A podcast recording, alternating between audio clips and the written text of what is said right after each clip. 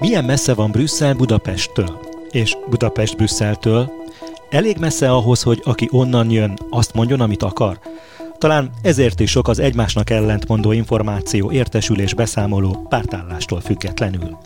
Hogy tisztában lássunk, állandó brüsszeli tudósítónk segítségével első kézből adunk hírt a magyar kormány és az Európai Unió intézményeinek viszonyáról, az aktuális ügyekről és döntésekről, közérthetően, tényszerűen és hitelesen.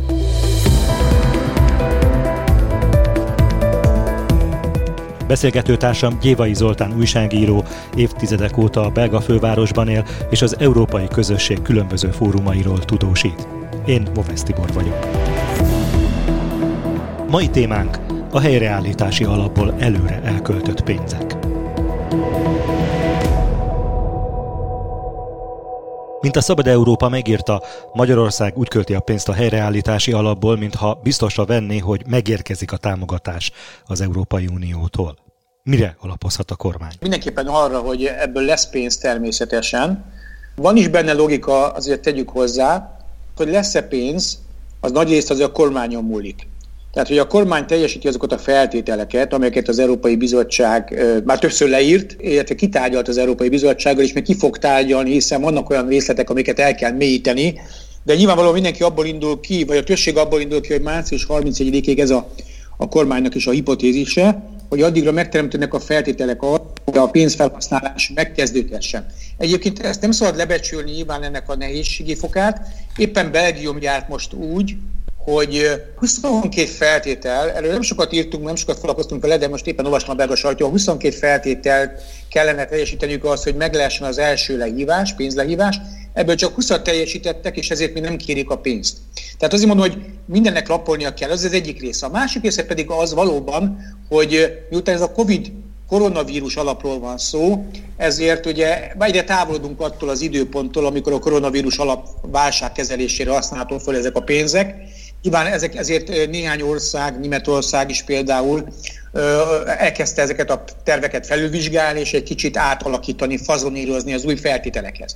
Most, ami Magyarország esetén történt, ugye magyar kormány kicsit azt a logikát választotta, amit a kohéziós politikai alapoknál is szokták csinálni, hogy előbb elkezdi már a szerződés, a pénzeket ugye lekötni, Anélkül ugye, hogy tudná esetleg, hogy a, hogy a bizonyos programokat jóvá is hagyott az Európai Bizottság. Most ez már megszűnt ez a, ez a korlátozás, de itt, itt ez a logika ebben, hogy a magyar kormány nagyjából egészében természetesen tudta, eddig is tudta, hogy a programja, a terv mit fog tartalmazni, és a tervnek mely részei voltak esetleg azok, amelyek alatt ingott a léc, és be tudott vállalni, nem néztem át ezeket, ezt a 20%-át, amit eddig ugye kimentek, vagy kilőttek eddig, nem néztem át pontosan, hogy melyik hova, de tulajdonképpen azért nagyjából egy kockázat felmérés alapján be lehet mérni, hogy mely kiadások, meg, a költségvetés megelőlegezése az, ahol csi a kockázat, vagy pedig, hogyha esetleg nem materializálódik ez a pénz, akkor sem kidolt pénz lesz ez a költségvetésből.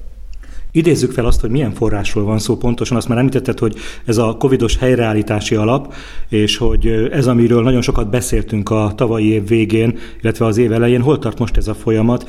Mit kell a kormánynak teljesíteni ahhoz, hogy a kifizetések megtörténhessenek? Tudjuk tehát, hogy decemberben a tanács a Európai Bizottság javaslatára megadta a zöld jelzést a magyar helyreállítási tervhez, Megkötötték utána a pénzügyi megállapodást, ami azt jelenti, hogy elvileg formailag megkezdhető a pénzek lehívása. Ahhoz viszont, hogy ténylegesen az Európai Unió fizessen is, az Európai Bizottság fizessen, ahhoz az kell, hogy van egy világos lista arról, hogy milyen feltételeknek kell megfelelni ahhoz, hogy egy ország benyújthassa az első számlát, és megigényelhesse a pénzt.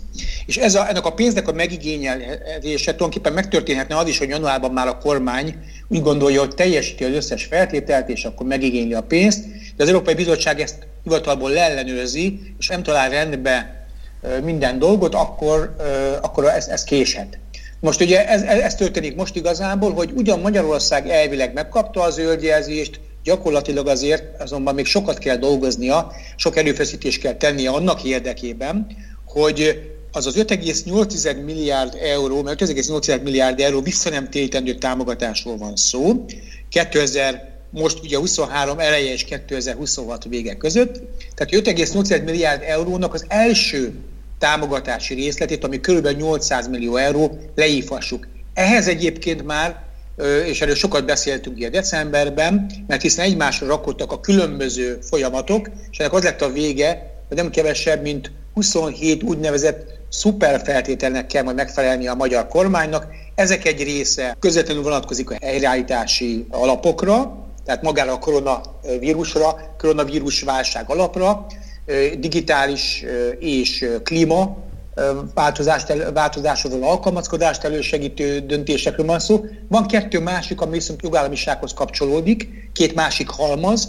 Ugye az egyik maga ez a jogállamisági feltételrendszer, hiszen egy eljárás folyamban van velünk szemben, és erről is beszéltünk annak idején, ugye, hogy ez elvezetett oda, hogy 6,3 milliárd euró kohéziós politikai támogatást felfüggesztettek pillanatnyilag, ezeknek a kötelezettségvállalását itt is teljesíteni kell a kormánynak, ez 21 feltétel, de ezt beleágyazták, belehelyezték erre a helyreállítási terbe is. És a harmadik fontos halmaz az pedig az az igazságszolgáltatási reform, amely arra azt hivatott garantálni, hogy Magyarországon helyreálljon tulajdonképpen az igazságszolgáltatásnak a, a függetlensége, és az Európai Bizottság úgy látja, hogy az igazságszolgáltatás függetlenségén van mit dolgozni a magyar kormánynak. De ennek kell megfelelni ahhoz, hogy hozzáférjünk a visszanemtérítendő támogatáshoz, ami 5,8 milliárd euró, és ennek az első részletéhez. Évente kétszer lehet egyébként benyújtani egy ilyen kérelmet, fizetési kérelmet. Tehát, hogyha minden rendben megy, a második fizetési kérelmet valamikor az jövő év másod,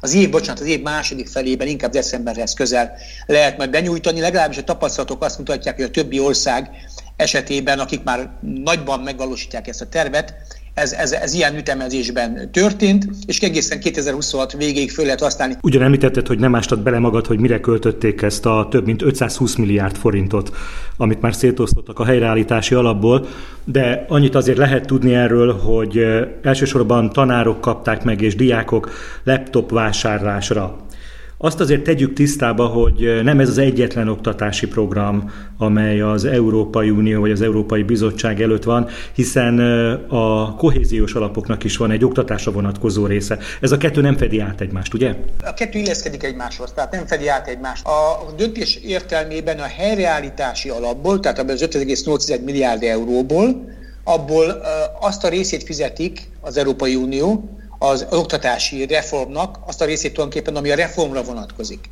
Ugye a reformhoz kapcsolódnak különböző tanulmányok elő, megírások, különböző képzési részek, tehát kifejezetten azt a részt, ami viszont a tanároknak a béremelésével függ össze, azt már kohéziós politikai alapból finanszírozzák. Emlékeztetnék arra, hogy a múltkori beszélgetésünkkor és egy podcast beszélgetésünkkor ugye akkor pont erről volt szó, hogy ezt az Európai Unió hogyan tudja finanszírozni, pedig ugye folyóköltségről van szó, de ha mindez beleágyazódik egy átfogó reformba, és a kormány arra garanciát vállal, hogy az Európai Uniós támogatás kifutása után átveszi a stafétabotot, akkor az Európai Unió ilyen feltételek mellett, az Európai Bizottság ilyen feltételek mellett ráborította arra, hogy a kódos politikai alapból eléggé kivételesen, tegyük hozzá, a pedagógusok bérét is fedezni tudják, de maga a reform része, a tanulmányok elkészítése, a koncepció kidolgozása, és még sorolhatnám, ez a részét viszont a helyreállítási alapból lehet majd ehhez pénzt igényelni, és valóban ugye az a része, ami a laptopok vásárlása,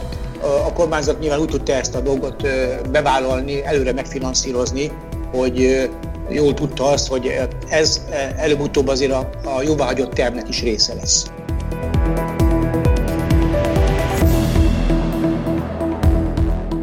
Állandó brüsszeli tudósítónkkal Gyévai Zoltánnal beszélgettem. Én Bovesz Tibor vagyok. Köszönöm figyelmüket.